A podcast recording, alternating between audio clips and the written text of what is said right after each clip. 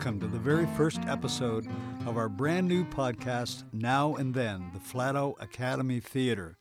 Wait, wait, wait, wait. That's just not going to work. This is the first episode. We can't just start with that rather subdued opening. We need something way more flashy. How about this?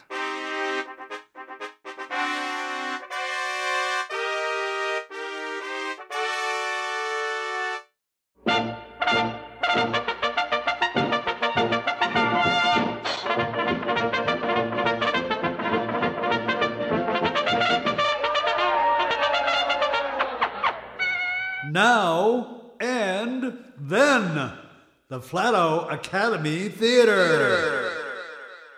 Much better. Now we can begin.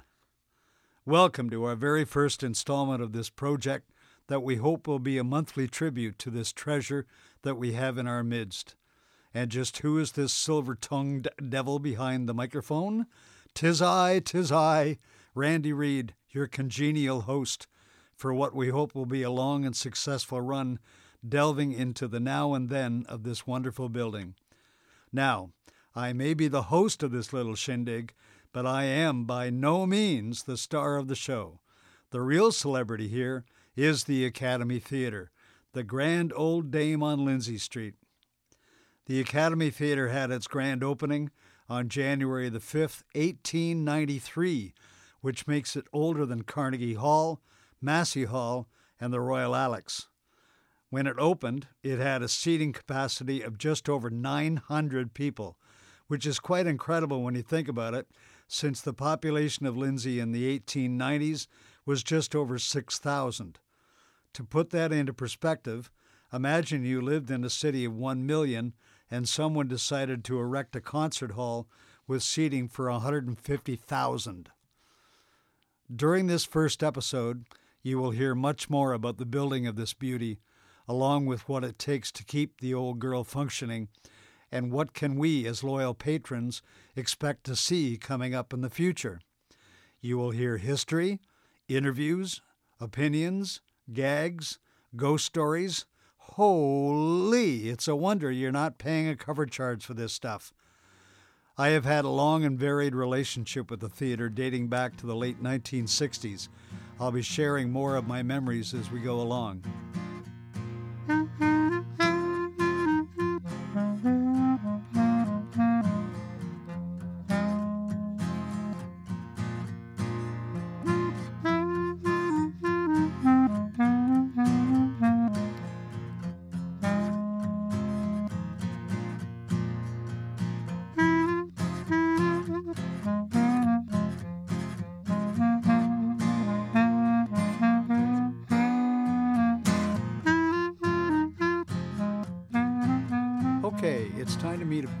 Special member of our Now and Then family. She has seen it all, folks, and there's no one else in the whole wide world that can help us understand the history of the Academy Theater better than our own resident ghost, Mary. Welcome, my dear. Oh, Randy, I am so pleased to be here and to be a part of whatever this is. I'm not quite sure what a podcast is, but I'm sure it'll be fun. Well, we are thrilled that you've agreed to be part of this project. I know that you, as a rule, don't talk to real live people. You are so right. I chat with my fellow spirits at the theater, but normally I don't say boo. oh, please forgive me. I can't pass up the opportunity to inject a good ghost joke every once in a while. Very cute, Mary. I was wondering if we could begin by you telling us how you became involved with the Academy Theater. Well, when the theater opened in 1893, it had three coal furnaces to heat the building. My dear husband Jacob and I were hired on to keep these furnaces pumping out the heat. We also did general maintenance throughout the building. They gave us a small flat on the top floor of the building, so we were always on call to help with whatever needed to be done. One day, as I was descending the narrow staircase from our flat, I tripped and I fell down the stairs. I unfortunately broke my neck and died, but I surely wasn't ready to leave Jacob or my home, so I stuck around the place in spirit form. I've been there ever since. Wow, that's amazing that you've been able to keep inhabiting the place even after that tragic oh, fall. Oh, I love the building so much I just couldn't leave. When it first opened, people would come from miles around to take in the shows and marvel at this beautiful structure. Everyone was quite amazed that such an impressive place could be built in the small town of Lindsay. When many folks think of a building being haunted by ghosts, they get quite nervous and afraid, but you've never been known as a ghost who scares people. Oh, my, no. I still so much enjoy my life at the theater. But I must admit, I'm a bit of a practical joker. I take great pleasure in making myself known by moving things from rooms or adjusting the lighting from time to time. But I never think of doing anything that would scare folks. I just try and keep everyone in, um, good spirits. Sorry, there I go again. Well, thank you, Mary. We look forward to hearing from you as this project progresses.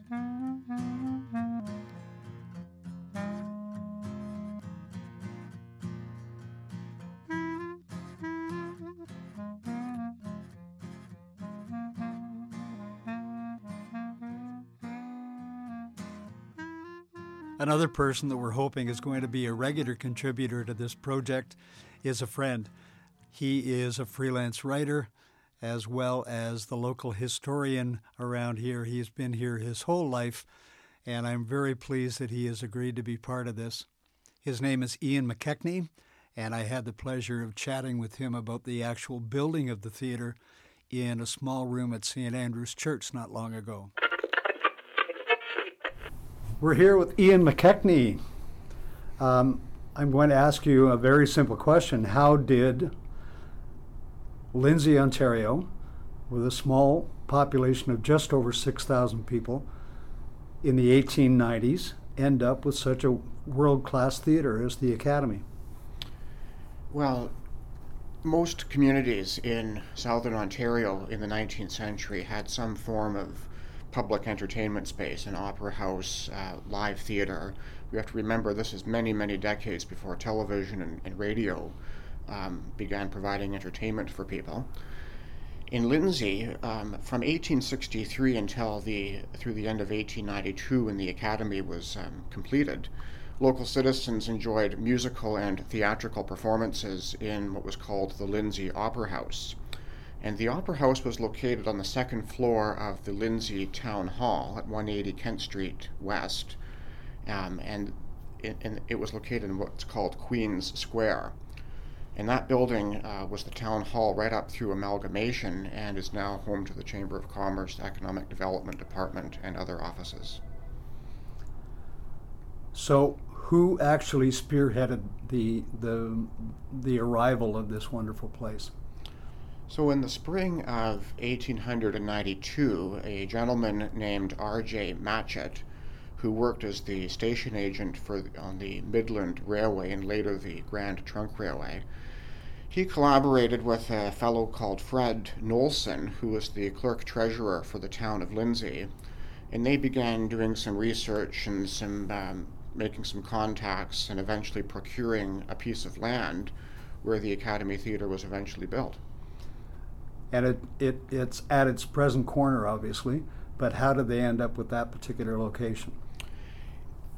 It may have been the land may have been available um, for purchase. Um, there obviously may not have been anything on it. If there was something on it, it would have had to have been removed to make way for this new theater. It's kind of an unusual um, location, and I, I, quote from the late Ray Fleming, who um, was a local historian of, uh, of note for, for over 40 years. And he, uh, he wrote, I've often wondered why the founding fathers who raised the money and hired the architect for the academy didn't situate the theater, um, come music hall, directly at the end of Kent Street, where you could look right down on it. So instead, uh, Ray wrote, The Academy plays peekaboo with drivers and pedestrians coming into view only as one approaches Lindsay Street and what a vista that might have created had it been right at the foot of Kent Street. Absolutely, yeah. And who designed the uh, the building? The academy was designed by an architect named William Blackwell, and he was born in 1850 in Lakefield, and he, he died in 1937 and spent most of his career in Peterborough. And he began his career early on, I suppose, but how, how would he have been chosen for, for this particular project? Well, he was in his 20s when he started um, work as an architect. He apprenticed with a fellow named Walter Strickland in Toronto, And then later he went to Winnipeg and worked there for about um, four or five years. And then in 1880, he went down to New York City. And while he was in New York, he would have been exposed to a lot of the magnificent public and entertainment architecture in that city. And then by 1884, he had come back to Peterborough and started his own practice. So Blackwell designed the, the theater, and uh, give me an idea of what, what his vision was for the theater. So when Blackwell approached this project, he would have probably, again from his experience in New York, possibly out in, in Winnipeg, but certainly Toronto and New York, he would have been exposed to a style of architecture known as Richardsonian Romanesque. And that was named after an American architect named Henry Hobson Richardson, who was born 1838 and died in 1886, a few years before the Academy was completed. And the Richardsonian Romanesque style um, was very grand. It was characterized by usually brick uh, or stone, sometimes brick and stone construction. The, the massing or the sort of the facade uh, was usually symmetrical. Um, the, the style included a lot of decorative gables, turrets, pinnacles, details like that. And especially prominent were arches and archways and the style drew on ancient Byzantine and Roman architecture, which in turn was used in temples, churches, cathedrals. Um, a lot of public and government buildings were designed in this uh, this particular style. So around uh, around Ontario, we would see other examples of this type of thing. Yeah, um, many longtime residents in Lindsay and Kawartha Lakes will remember going into the post office on Kent Street to, uh, to mail a letter or, or pick up a parcel. And that post office had a tower in the corner, but also a lot of these very um, large arched windows, um, a lot of decorative sort of pinnacles and things. It was a, a Romanesque building. Unfortunately, it was torn down in the 1960s um, to make way for a new post office. Um, but if you go to a, a city like Toronto, um, a lot of the buildings on uh, the University of Toronto campus, uh, University College, for instance, um, and then a few blocks away, the old Toronto City Hall, these are Romanesque buildings. And probably the most prominent for Ontarians are the legislative buildings at Queen's Park. Oh, okay, yeah. Yeah, I think that those are well known to a lot of people. Um, when the theater was originally built, um, has it been uh, significantly changed over the years? Yes. So I saw came across an architectural drawing that suggested that when it was originally planned, Mr. Blackwell wanted to incorporate more of the typical Richardsonian Romanesque features into it. So, uh, as planned, the main entrance was to have been a little bit wider. It was an arched entrance, kind of a breezeway that you would go into and the second floor windows uh, were all to have been arched in sort of typical Romanesque um, fashion. But really, the Academy, as it was designed and as we sort of know it today, would be described as being sort of a simplified version of Richardsonian Romanesque. And the centermost portion of its Lindsay Street facade is probably the defining feature. So there you have a prominent gable, you have little um, pinnacles, they're called, on either side of that gable. There's an arch over the third floor windows.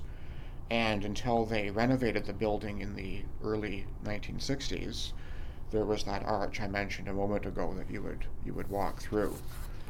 Um, so there was a lot that um, certainly changed, at least on the lower level, um, when the 1963-64 renovation happened um, to, to kind of modernize the theater which we'll be talking a lot about later on.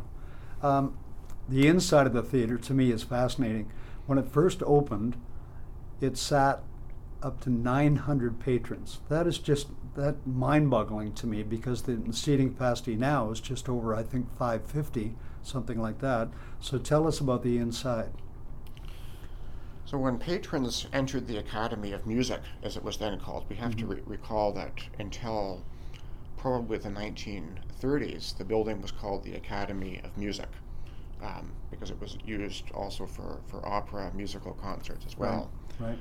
And patrons entering through that arched breezeway, they would go through um, a pair of doors that, when you go into the theater now, would be approximately where the tile floor meets the carpet Okay.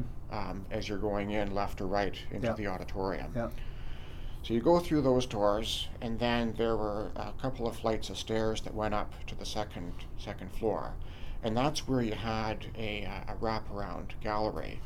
Um, we're recording this today at St Andrew's Church, which also sports a wraparound gallery. Yep. And this was designed so that um, people could get up and right up close and personal with the action as possible. Exactly. Um, so the down, um, the wraparound gallery stretched halfway into the auditorium, and it could seat almost 400 patrons, which is still Wow. a considerable number. It was terraced, so there'd be seating on different levels. There were private boxes that were down closer to the stage, so if you wanted to pay a little bit of extra money, you could be right there overlooking stage left and stage right, respectively. Like the royal boxes kind of thing. Yeah, Yep. Um, so I would imagine that you know on opening night, um, people who were on the like you know founding board members, prominent citizens, local dignitaries, politicians might have occupied that space. The seating um, sported the- seating was folding, so the chairs could fold up when you were done, as is typical in most theaters. And they had hat racks on them so that uh, ladies sitting down could deposit their, their hats, which were quite large at the time. And you mentioned um, the seating capacity has changed uh, over the years with renovations. It's gone down to from about 900 down to 600, and now it's just a, approximately 540, I believe. Right. Yeah. It's quite amazing. It, it is really quite an amazing story about how the whole thing came about.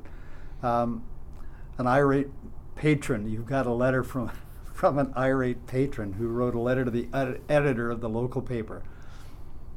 Yeah, so on April 27th, 1893, so this is just a few months into the theater's existence. So they've been hosting um, performers from out of town. There may have been some local um, performances. Uh, they were attracting good crowds. And uh, then, as now, if I, if I might say, um, the psychology of the back gallery was such that that seems to be where people who are particularly rowdy would find themselves. Yes. With all due respect. Yes. Um, there's something, I guess, about being kind of up high, um, at the back, maybe out of sight, out of mind. The cheap seats. The cheap seats that go. sort of um, makes people feel that they can act in ways that maybe they wouldn't if they were down in the more dignified orchestra. So on April 27th, a letter appeared in uh, one of the local papers, and the, the editor was, uh, the letter writer was aiming this at the um, directors or managers of the, the theater, and he writes, or possibly she, it's not, uh, it's not clear as to who.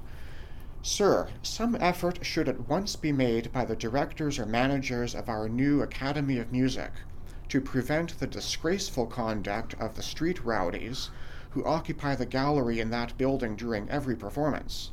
Reasonable applause is, of course, allowable, but the whistling, shouting, stamping, and actual blackguardism, which makes for the time a pandemonium of the place, should no longer be tolerated.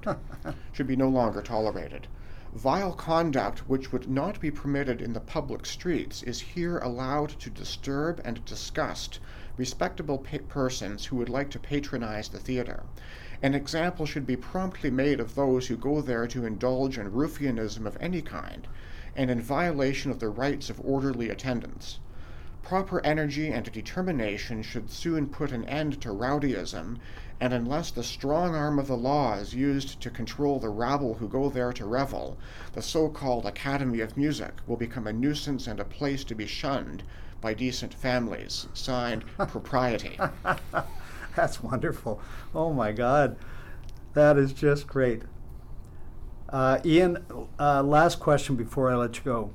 Um, back then, um, obviously, people would come from the town of Lindsay. They would also come up from other spots. I mean, there, there was a rail line Yeah. from Port Hope. Uh, there was the mill workers, that kind of thing in town. Where did this theater draw its draw its uh, people from? I think it's fair to say that uh, they would have come from all over. Um, so at that point, Lindsay is the county seat Yeah, for the entire what was then Victoria County. Victoria County.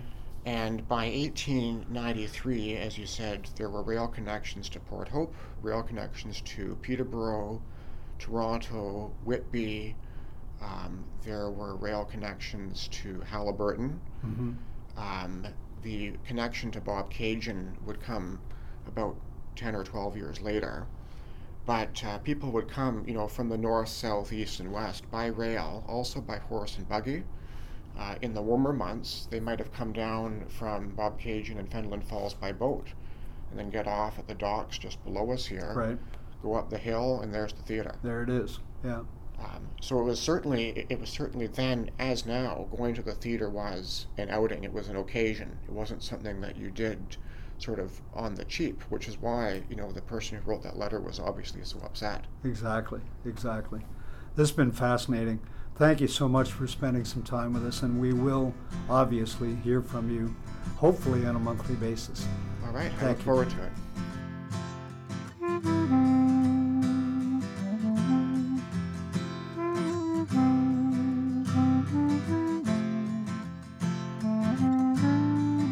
Switching gears from the history of the theater to the now part of our podcast, we are going to visit the actual theater itself and chat with the general manager, Mr. Craig Metcalf.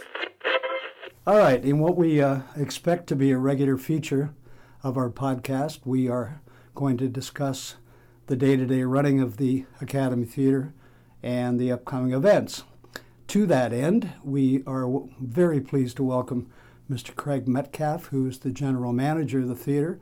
And I would like to say hello to you and welcome aboard. Hi, Randy. Thanks for uh, for having me uh, as part of your podcast. We're very pleased, very pleased. Um, all kinds of stuff going on at the theater. But before we get into that, can we talk a little bit about you and about your background and, and that type of thing? Sure, as uh, uninteresting as it is, absolutely. Uh, where are you from originally? Are you a local boy? I'm from Orillia, Okay. and um, I left after high school, like most people do, leave their small communities. But I eventually did come back, and I still live there, Right. um, and just uh, drive here every day for the job. Wow. A little bit of a commute. Yeah, it's not bad. It's not bad. Yeah. Well, that's good. And your background leading, leading up to this particular job? Um, yeah, I started out in special events. My very first job was with uh, uh, with an organization called Music Fest Canada, which uh, is uh, it's still in existence. It's a nonprofit uh, organization that specializes in music education and uh, has regional festivals across the country and a national uh, event annually which used to see up to 8,000 kids. I'm not sure Wow. how many they, they see now, but that was my very first job and my very first taste of culture, Right. uh, and uh, it became a career. Good. That's great. And how long have you been here now? I've been here uh, since January of 2020, two Okay. months before we shut down. I was going to say, right, For COVID. your timing is is impeccable. Yeah. Um, F- Flato Flato involvement in the theater obviously has been a significant step. Can you tell me just a little bit about how that has worked for you? Sure. Uh, well, going back um, uh, uh, a year or so, I started conversations with Flato's staff because uh, they also sponsor the Flato Markham Theater. Right. And uh, we knew that they were developing uh, in the city of Kawartha Lakes, and uh, so we sought out a, a connection um, with them. And uh, working with the board, we were able to put together a 15 year um, naming sponsorship deal for the theater. Um, as you likely know, the theater does not receive any municipal operating funding, and um, we're one of the few independent theaters in, in the left in the province. So it was important to find a place to backfill that money that we might be able to receive. We should be receiving from the municipality, and Flato uh, fits that need. It's still only 20% of our operating budget. We couldn't live without it, but uh, it's great, but um, we still depend on other donations and, of course, our self-generated revenue. Sure, and I imagine with the with the age and the size of the building, I mean, even the day-to-day stuff, it, it must be a costly operation to keep keep going. It's uh, it's a barn, and lots of these old theaters are, and they Yeah. cost a lot of money to Yeah. to to operate. Um, we're paying a lot more attention now to uh, capital improvements and and repairs. There's lots of things in this building that have uh, had to go um, uh, unaddressed, and uh, next summer we'll be replacing the ramp and the load the exit ramp and load-in ramp on the north side of the building with funding from the Chest Fund and from Flato. Um, but we've done we're every we've just uh, redone the house lighting grid, so uh, we've got um, a, a, a better house lighting plot than we've we've had uh, in, in in quite a bit. Um, we're looking we're, we're doing some strategic planning now with the board and looking forward to uh, to what this place can be Mhm. and not just as a rental venue or a presentation venue, but what is the connection to, of the Academy Theatre to the community? How can we better communicate with the residents of the city of Kawartha Lakes to make sure that their needs are being met with um, with our programming and the other things that we can offer through this theater? Right.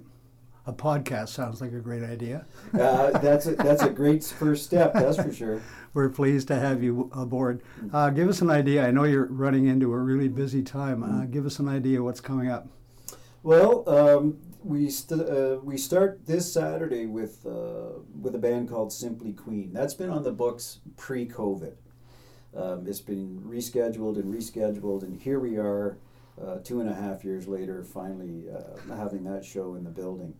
But we quickly transitioned to a really big show. Uh, um, oh, hang on, I forgot we're not talking about October. That's all right. I can. I can. No. Okay. Yeah. Carry on. So into into November, the, our first big thing is um, is a group called Cairo.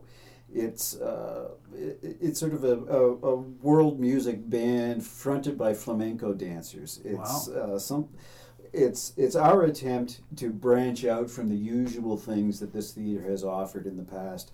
Our rentals, which include uh, a lot of cover bands, uh, plus the things that we present, anything from musicals uh, to uh, country to folk to comedy.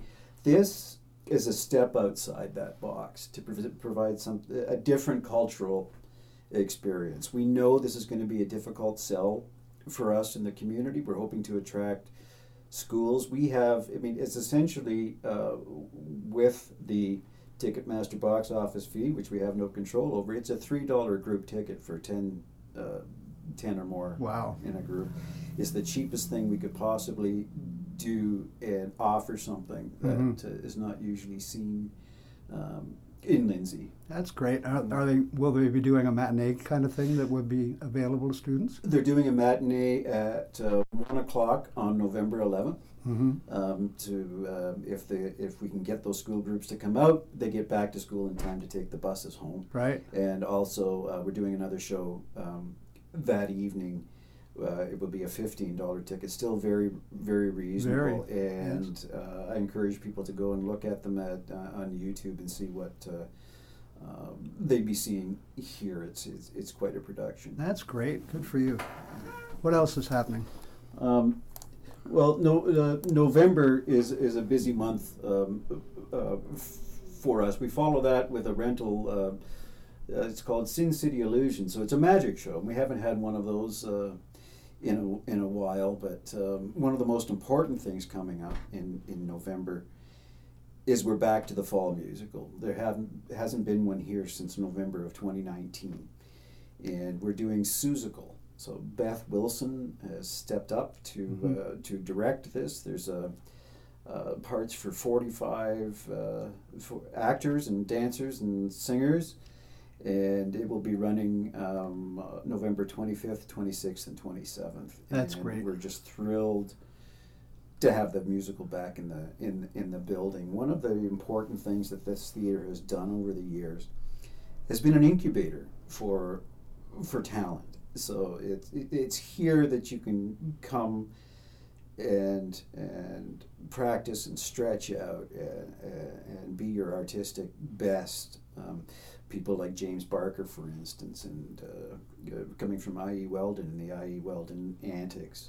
Yes. Um, uh, using this facility. Darryl James from the Strumbellas using this facility, and both going on to uh, Juno nominated and Juno winning careers. Sure. It's uh, quite spectacular what this theater has been able to help develop o- over the years. That's great. We um, we're looking forward to Seussical. I was in the last time Seussical was done here Mm-hmm. was about 15 or 16 years ago, and I was in the pit band for that. Ah.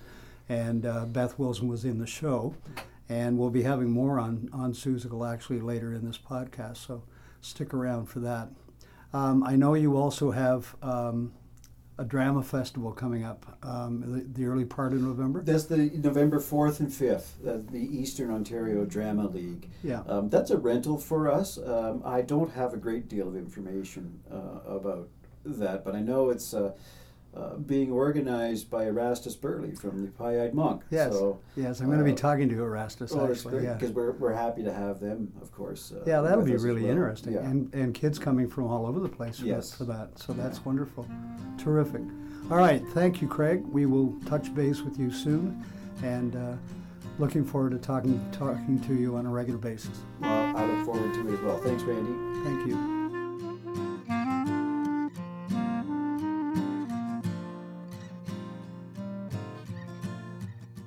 When the theater first opened in 1893, and for the first 20 or so years, it was home to vaudeville. Vaudeville was the entertainment of the day. It consisted mainly of variety shows that traveled from city to city, town to town, all over North America. Vaudeville consisted of traveling entertainment variety shows and the lineups usually were very eclectic. You had jugglers, you had acrobats, comedians, singers, you name it, you would find them on vaudeville shows. The shows would come up from Port Hope on the train, and they would spend a day or two or sometimes a week entertaining folks at the Academy Theater for the unbelievable price of 50 cents per head. People enjoyed this type of entertainment. It was always clean, the whole family could attend, and it was huge box office hits. Miss Mamie Lee was there for a while. She never missed a game. And rain or shine, mother's angel child would be there just the same. She loved a picture called Spitball Mike with all her girlish vim. And every time they called out strike, she'd throw kiss to him. That clip was from a most famous lady who performed on the vaudeville circuit from very early childhood. Her name was Elsie Janis. She was born in Columbus, Ohio in 1889 and in her early years entertained under the name of Little Elsie. When vaudeville shows were brought to the Academy Theater, Elsie was part of a troupe that ventured up here this way to entertain the local folks. Thanks to the magic of podcasting, we've been able to contact Elsie through our good buddy Mary, the Academy Ghost, and we welcome her to our show. Very nice to meet you, Miss Janis. Oh, please. Call me Elsie. It's a pleasure to be with you. It's so great to have you with us. Can you recall your early days in vaudeville and anything you might remember about your trip to Lindsay? Well, my mother started me at a very young age, performing all over the place, anywhere where I could gain experience as an entertainer. When I came to Lindsay, I was part of a vaudeville gang. It included singers and, and dancers, comedians, acrobats, all sorts of other talented folk. My act included singing and dancing, along with some comedy and impressions. As I recall, we took the train from a little place called Port Hope, and I was very impressed with the tiny farms and friendly people we met when we finally arrived in Lindsay. I was quite struck with how this gorgeous theater ended up in such a small, out of the way place like Lindsay.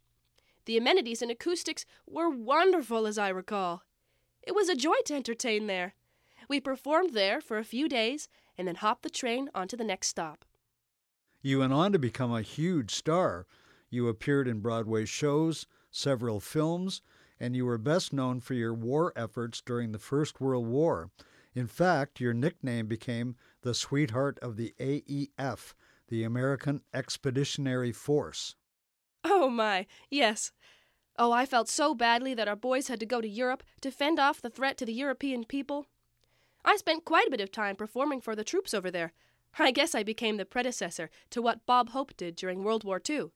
I actually did a show with Bob at the start of the Second World War. I suppose it was like passing the torch to him. Well, Elsie, it's been an absolute pleasure to be able to talk to you. Thank you so much for sharing some time with us. That's pretty special to be able to hear from Elsie. The vaudeville circuit was so important to the Academy Theater in the early years. We're going to be doing a lot more in future podcasts about vaudeville and how it changed and developed, grew, and some of the feature performers that came to Lindsay during that time.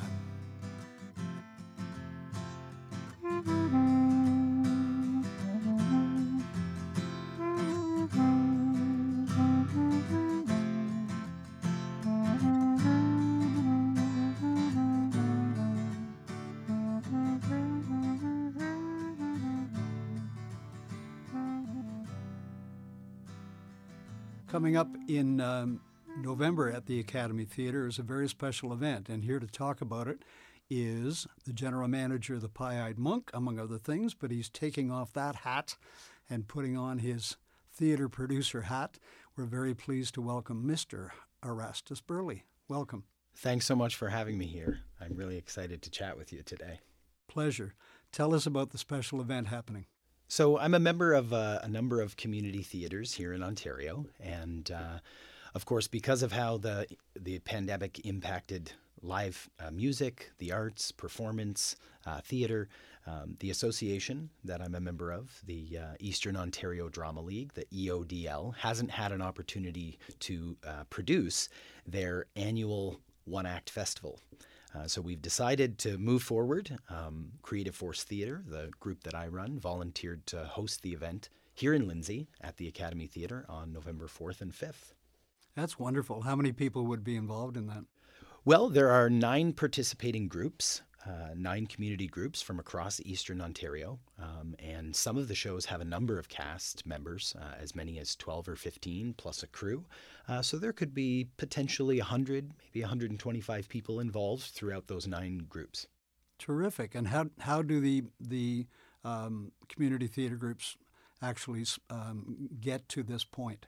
So they have to submit an application to participate in the festival. Um, this is one of two festivals that the EODL produces. They produce the One Act Festival, where the adjudicator will come to the festival uh, theater and watch all of the performances.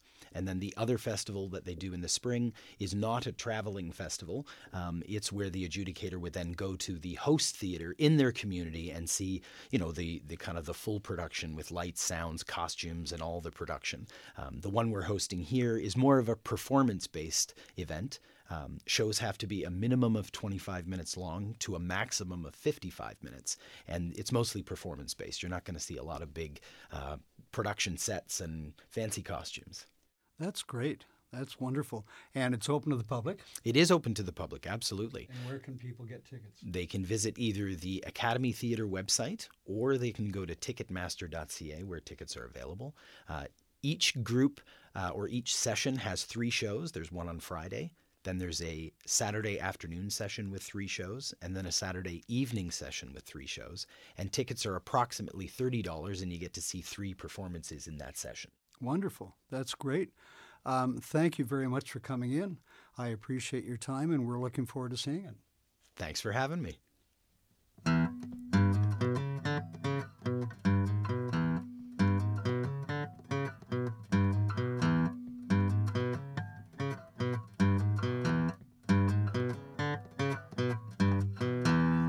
Everyone is thrilled that later on in November, live theater in the form of a fall musical is returning to the Academy Theater after being away for about three years. The fall musical has a hugely long tradition at the Academy Theater. We've seen all sorts of productions, and they always feature terrific local talent. This year, for the first time in a long time, They're doing the great show, Seussical. And I had a chance to spend some time with uh, the cast and crew at a couple of rehearsals. And I've got to say, you've got to go and see this show. It is just wonderful. We're here with my friend Beth Wilson, the director of Seussical this year, directorial debut. How are you? I'm doing really well. Yeah. Good. We're, we're in a really good place with the show. That's great. Yeah. We're so excited that live theater is coming back in the fall. That's wonderful. Yes. Um, the transition from acting to directing, how do you find that? You know, it's it's literally two different sides of the fence. Sometimes I watch and I see all of the fun things that they're doing, especially with Elena's choreography, and I think, "Oh, I want to be up there doing that." But then to be part of such a wonderful team um, who's able to think of those things and then kind of make them come to life on stage is actually really fascinating. I really like that part. Oh, that's yeah, good. Yeah, it's good. That's good. Um, your cast is wonderful. Um, lots of kids, yes. lots of um, veteran actors. Yeah.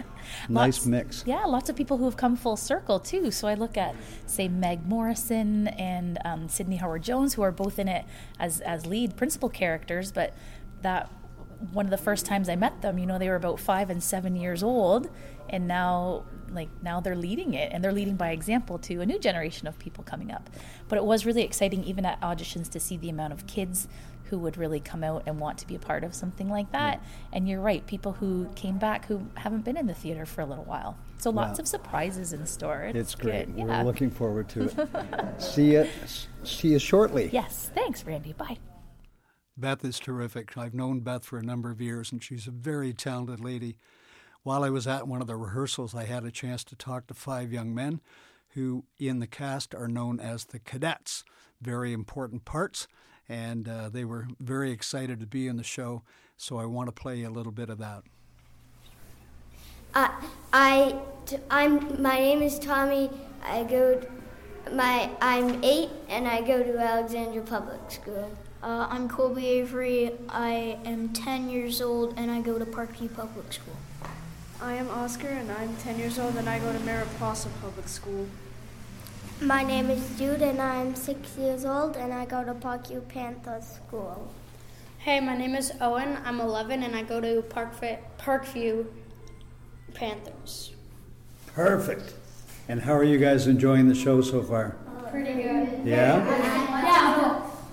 Yeah. Have any of you been in a show like this before? No. No? Not really. No. What's the What's the very best part so far? Uh, so far, I think it was. I like having my own line when I go out there just now. Yeah. Be- being a cadet. You like that? Yeah, probably. Well, that's good. The experience is the best part. Absolutely, yeah. Well, have fun. Thanks for talking to me, guys. You can get your tickets through the Academy website or at the box office. You've got to see this show. It is lots of fun for the entire family, and I know you will enjoy it.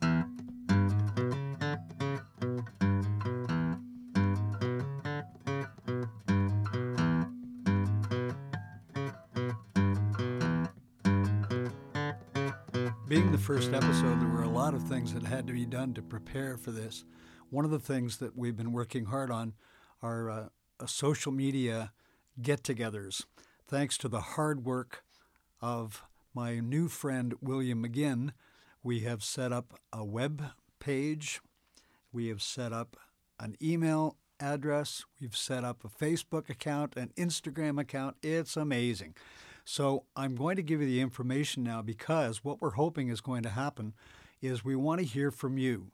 We want you to tell us about your memories and stories of the Academy Theater, and we will share some of them on the air in future months. So our website is now and then podcast dot wordpress w o r d p r e s s dot com and on there you will see a contact section where you can actually tell your stories you can also contact us through an email address that is now up and running now and then podcast 20 20 at gmail.com and i'll give you that again now and then podcast 20 at gmail.com. We would love to hear from you because we know that there are lots of stories and memories out there about this great building. We are also going to be asking to find sponsors for this ongoing project. This is something that we we feel very strongly about, and we are looking for people who will help us out. If you wish to sponsor or know someone that might be interested in doing so, please contact either by email or on the website. That would be wonderful. I have so many people to thank going to the end of this, our first episode. I want to thank the Boys and Girls Club of the City of Kawartha Lakes for letting us uh, rent the studio here, and my producer engineer friend Warren Frank for doing all kinds of work on this for us. William again, I'll mention again, our social media guru. I will mention Renee Frank, Ian McKechnie, Craig Metcalf, Erastus Burley, the cast at Seussical, so many people. So thank you very much for listening. We will see you again in December. December's episode will feature lots of Christmas things that are going on at the theater and some Christmas memories as well. So join us then for the next episode of Now and Then Flato Academy Theater. My name is Randy Reed. Please support live entertainment and the arts. It is very important.